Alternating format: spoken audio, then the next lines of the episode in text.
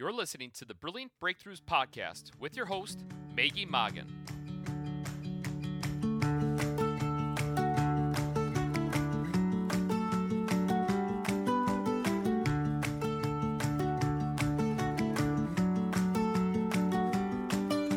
Hi, small business owners. Welcome to the Brilliant Breakthroughs podcast, where we focus on creating brilliant breakthroughs for the small business owner.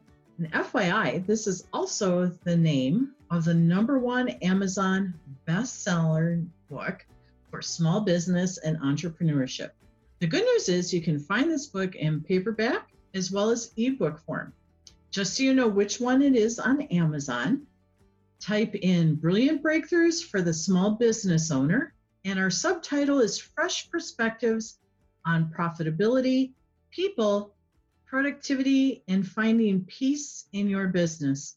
So I want to say hello, rock stars. My name is Maggie Mongan, and I'm the host for today, also the creator of that number one best-selling annual business book series, Brilliant Breakthroughs for the Small Business Owner, and uh, sort of a, a number one best-selling business author, along with the gent we're going to be introducing in a moment.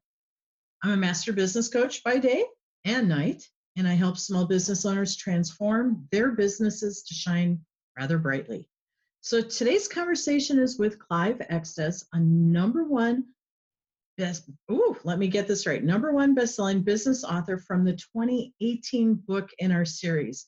And to clarify for everyone, that's the book with the emerald green cover on it. So I want to say, wow, we're really excited because Clive is here today to talk to us about your business's performance, especially about people. Um, so, why don't we see what this brilliant practicing expert has to share with us today? Welcome, Clive. Hi, Maggie. Hi, Maggie. That's all you got? That's all I've got. uh, and and I know why because he's focused on where we're going next. That's right. I am. I am. Uh, you asked. You asked the last time to think of some things I wanted to discuss that I did not bring out in the in the chapter. It's all management 101 in our text. And uh, some of the things we talked about the last time you and I discussed was the the two business concepts. Actually, it's the management concept of MBWA, and then I asked you if you knew about the other MBWA. And I think you remembered the first one, MBWA. I think most people understand that one or recognize it. They've they've uh, they've addressed it at some point in their management careers, and that's of course management by walking around. Right. And it's a, it's a great management tool. Remember, we talked about this the last time too. All these tools that we read about and we practice, they're all great management tools, or they're not. and it all depends on how we treat them and the respect we give them. And the i guess the tenacity we apply to them because too often we apply things and then we give up because they don't work. And, and then it, they get whatever that is mbwa in this particular case if it doesn't work for you once or twice well then you give up on it. Forgetting all the research that went into why it was such a great idea. Management by walking around is a great idea. You go and talk to people, you invest in people, you invest your time in the people that are working for you, that are working with you, and you find out about them personally. And there's a whole host of other research that talks about why that improves productivity when you find out about the person and not just their job. And we talked about, I think, that in one of our other sessions, the Johari window. And maybe that's something we can talk about the next time we have a podcast. Ooh, But I think that would is- be great. Yeah, it addresses MBWA, management by walking around. And As you go and talk to people, you find out about them. And you find out about what's going on in their personal lives. 'Cause I always used to love that one. That that dogmatic, don't bring your personal life to work and don't take your work home with you. Well, how many of us in reality really do that? I mean, we all get, there's no way not to do that. I, I have yet to find people that even well-intentioned people that, that do that well. We all take our work home with us. We all bring our family lives, whatever's going on, to work. We're human beings. And Right. as soon as management wakes up to that and addresses it, and it does become part of your day to day business life, then you can manage it better. So that's what management by walking around, I think, provides. It gives you an opportunity to learn about your people and understand a little bit more about what motivates them. That's, uh, after all, what we're going to talk about next is what Okay, well, motivates. hol- hold on, hold on. Before we go anywhere, I want to. No, no, go fast. I want to slow this conversation down just a little bit because uh, what you said is so practical, and I'm sure our listeners are going, "Yep, uh huh, yeah, totally, I'm with you," but they're not hi- absorbing it yet. Okay, right. and and I think what you talk about when you say management by walking around, talk to people, invest your time in them, build the relationship because the research validates if they feel valued. You didn't say this, but this is what I know you're you would add. If they feel Yeah. valued, they're going to improve their productivity and the business will become more profitable because of that. Right? They will be a better team. They will be a better team member. right. It and and it's about being human in a workspace, right? Exactly. Yeah. And I lived through too much of a management style where don't bring your work home with you and don't bring your home back to work. Doesn't work. It's that's not a realistic proposition. it, it I agree. It's unrealistic expectation because we're not in we're not AI Exactly. and we have stuff and we all bring our stuff with us because it's our stuff and it shows up and um, that impacts our mind and our emotions which ultimately impacts our behavior and our productivity and it can even impact the relationships that we have in the workspace And that that addresses uh, one of those uh, an issue that we'll talk about. I think we have time uh, about what motivates people. What are the true motivators of, of, of people in the workforce? And that addresses that goes back and addresses exactly one of those motivators. And it's a strong motivator. The Okay. ability to, the relationship we have with our our peers and our our bosses. Okay. So, Clive, accepting and honoring that we're humans and we're we're doing this human thing while we're working is a key factor in creating a different work environment, right? Yes. Okay, but the only way that that relationship is going to happen is if we get up out of our seats or out of our workspace, whatever it is, and we start mingling. What's my terminology? What's the term I used for you in those classes? Nothing is changed unless you get off your anatomy it's your anatomy. Yes, it is. and do things different. Yes. Right. And you even address that in the book. Get off I your did. anatomy. Yeah. Right. And and I love that because sometimes we become too complacent and we just expect that everybody's just going to do what they're going to do and they're all hunky dory fine and they're not. They're far from it. That's right. Management by walking around gets you a, gives you a feel for how things are. And then Correct. you know you know who to let go and, and we'll talk about this in the next comment, but uh, the other MBWA, you will know who you can uh, motivate in different ways. everyone gets motivated in different ways at different times. And that's your job as a manager, as a business owner, is to find out what's motivating people right now, what motivates him or her right now. At Right. point, how do you know that without asking and without mingling and without talking and without truly being interested in them as an employee? Exactly. Because you can't assess people appropriately if you're not in relationship with them. Exactly.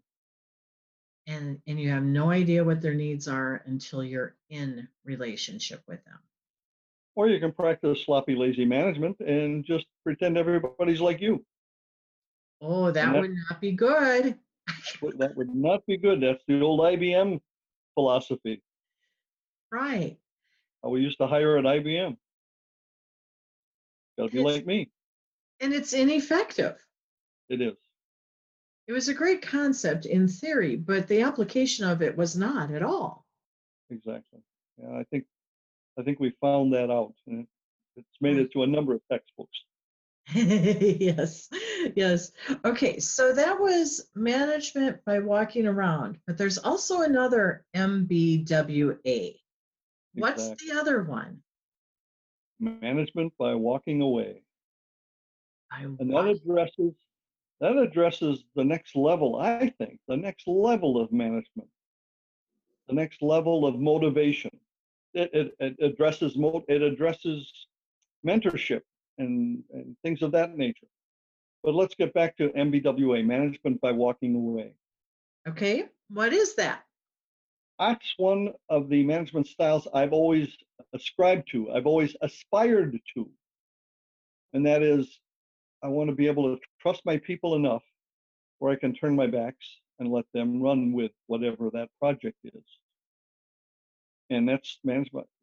I remember I remember asking supervisors to when they come to me with a problem, as we all know supervisors and employees always come to you with problems. I would say, well, that well, that that's interesting. What are you going to do about it?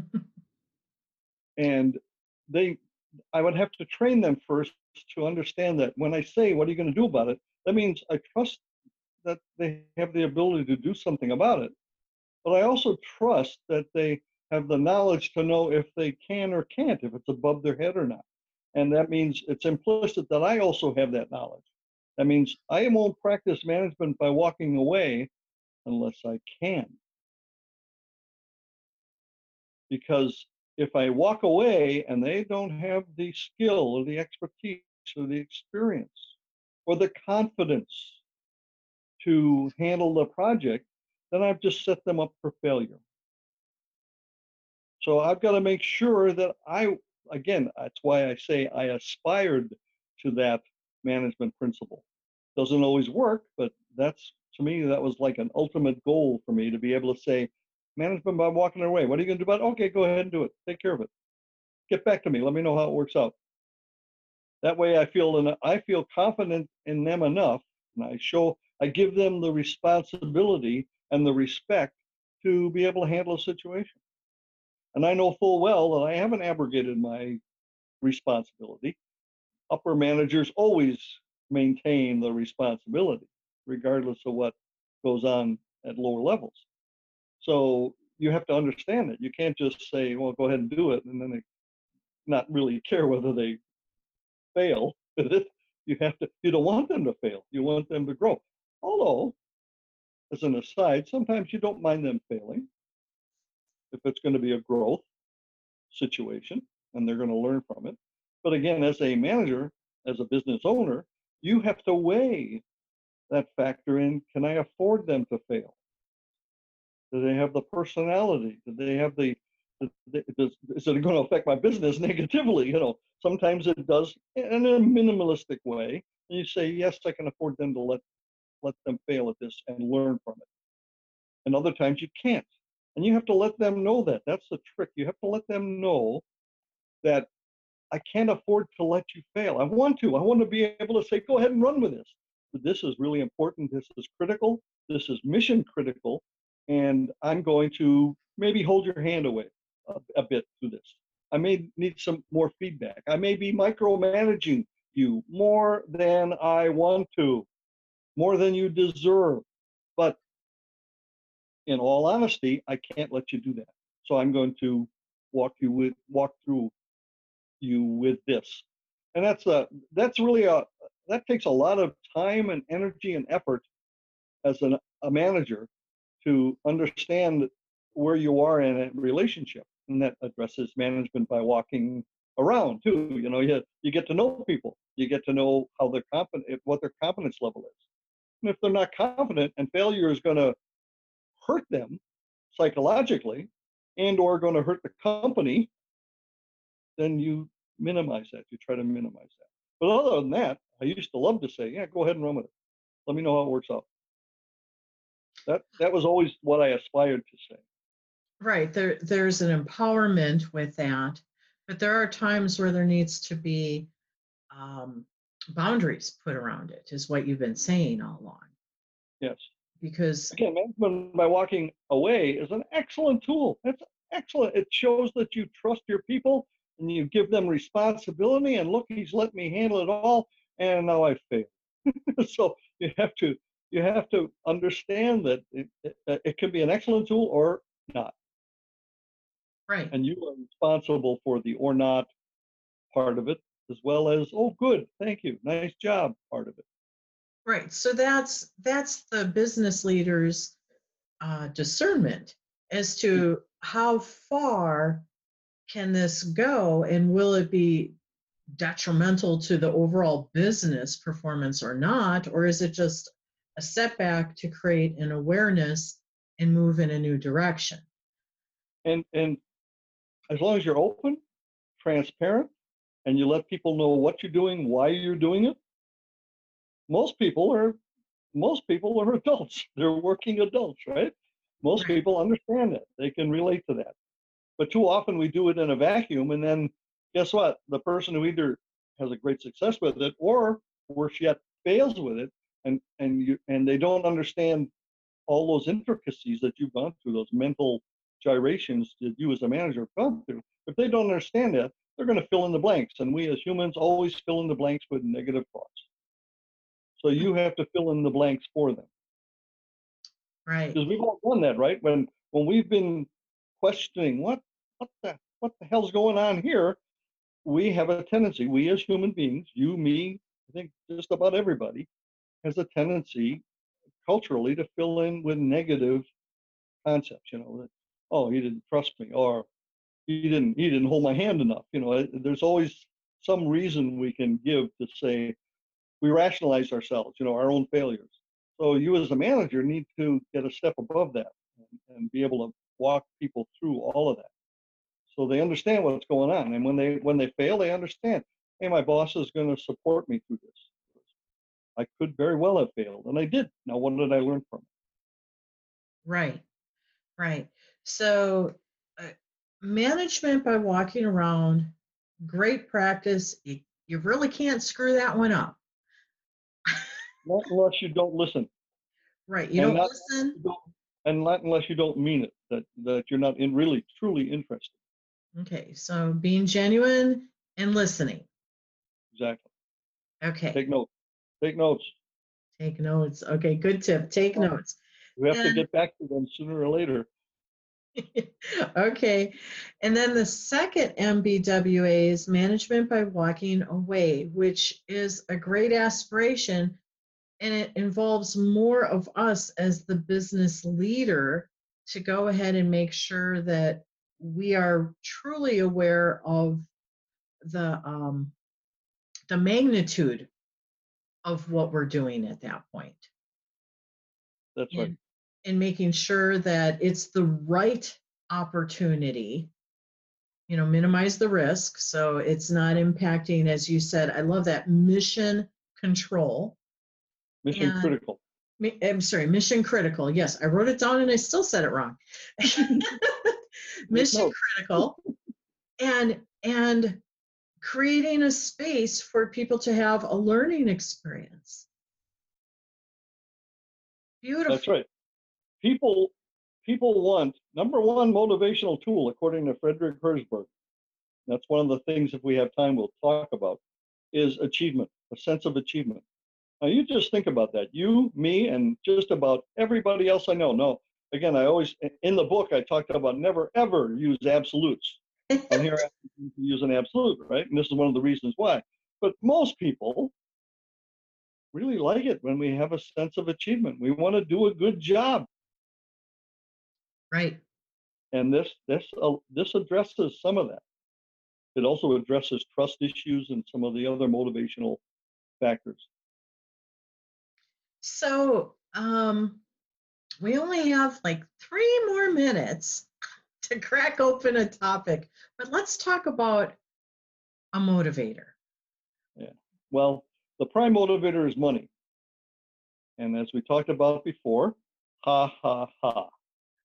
Ha ha Because ha ha ha ha. Culturally, culturally, we're inundated with that prime motivator being money. Uh, You know, show me the money. We got movies about it. And people talk about it all the time. I can't tell you how many times I went to give at my last position, one of the things that we would do is it was a union shop, and we would like to give merit. We, we had a uh, kind of a backdoor merit system with a union contract where we gave like, and usually our merit was 25 cents an hour, maybe 50 cents, and and sometimes we gave a dollar an hour. Just depends on you know depends on the situation. And I remember going in to talk to people and I'm giving them 25 cents an hour. And I, and I can't remember, I forgot what that equated to every year, but it was it was substantial every year. But still, people would just laugh and, and look at you funny and say, stick that 25 25 cents and forget that. And they just don't understand it. I said, wait a minute, I'm giving you more money here. You know, uh, there's so many stories about how money actually demotivates more than it motivates. And I think that's a blog for another time. But it- it really does, when you think about it, and I'll give you one example of my, myself, a a prime example of me. I remember one of my first management roles, and I was an assistant manager, and then they promoted me to or assistant supervisor, and then they promoted me to supervisor. And I was waiting for this because I kind of took a low, I took a lower, I took a cut in pay to get this job. Again, money not being the prime motivator for me, Right? I took pay to get the job, but I knew long term that it would eventually get me more money and more respect and more responsibility and recognition and all those things that I wanted, like most of us do. And sure enough, they came and said, "Oh, we're going to promote you, and we got you." And I remember the day, I was just feeling kind of down. It was a nice sunny day, but ah, I'm waiting for this promotion. They finally came through with it, 17 and a half percent. And I walked around the floor. Oh boy, my chest was puffed, my head was swelled boy, do they think highly of me. 17.5%. Finally, I'm making what I expected to be making. And you know what? That motivated me for six months because six months later, I remember thinking, they don't pay me enough to work. And that was a pretty big motivational tool, 17.5% in those days, back in those days. This was in the 70s. And uh, I was riding high for about six months. Now, you think back at your last pay raise, and I use I would say this in classes, you know, classes of 20 students, working adults, and I'd ask them to think about their last pay raise and how many how many of you did that motivate, whatever that pay raise was? And you know, you get two hands go up, and the rest of them, no, it didn't motivate me at all. In fact, many of them it demotivated. Well, I'm worth more than this, and that doesn't even that doesn't even get to the fact that money is the least amount of what we have to give out, right? lump money is the most limited the most limited factor and just about all the other things our research shows motivates us more than money. But yet our culture keeps demanding more and more money and that's a critical thing for managers to overcome. To know the fact that it doesn't motivate like everyone thinks it does the people that are asking for more money. So you have to be strong enough and knowledgeable enough to know okay, you can ask for more, but I'm only going to be give, giving you what I can afford to give you anyway. And then trust in the studies and trust in the fact that all these other things really motivate people more than money does. And give them that. And eventually, money in their minds will you'll change the culture. And you have to do that one department, one business at a time. Okay. So next time in your next podcast, let's talk about the motivators. Okay, because I I think real important thing for me. I, I that's one of the things I just keyed in on and in all the all the classes that I had, like yours, and all the Yes. teaching that I did, like yours. yes. I I felt that was one of the strongest things I had to stress because it just when you think about it and you do the studies, it just makes so much common sense. You It don't have control over the money. And I'm sitting here just with a big smile on my face because I feel like I'm sitting back in one of your classrooms hearing it. Uh, not for the first time, but getting really clear on it because it's it's time for a refresher, right? It's always time for a refresher. So I want to thank you for that. We are going to uh, take this further in our next conversation. So I have good notes here as to where we'll pick up next time. Great. Yeah, and uh, I'd love I'd love for you to keep going, but our time is tight today. So listeners, this is how you can learn more and engage with number one best-selling business author Clive Extis. Start by reading chapter three in the book Brilliant Breakthroughs for the Small Business Owner, Volume 2. That's with the emerald green cover. And then go a step further and access on your mobile device um, our free app where it has everything about the book and how to get a hold of it and Clive by going to the Books app in your App Store and type in Brilliant Biz Book, all one word, Brilliant Biz Book. And the reason why I'm encouraging you to do that is because we have all of our podcasts there. And if you like what you're hearing, you can go ahead and check out some of the previous podcasts that Clive has been so generous to, uh, dare I say, school us on. but here's what's really neat is we have a feature that's called Ask an Expert on our app. And you can go ahead and find Clive's name, click on it, and type in your question. You can send him a question and he'll respond back to you. So it's a pretty cool access point for you small business owners to be directly with Clive as well as the rest of our authoring team. And again, that's uh, at your app store, Brilliant Biz Book, all one word. Clive, I want to thank you today for your time and your wisdom sharing and getting getting that professor mode going. Can you tell I I miss it? we can tell and, and and I'm so glad that we get to benefit from that. so listeners, we appreciate you listening to the Brilliant Breakthroughs podcast where you learn about how to create more brilliant breakthroughs for your small business. Shine brightly until next week.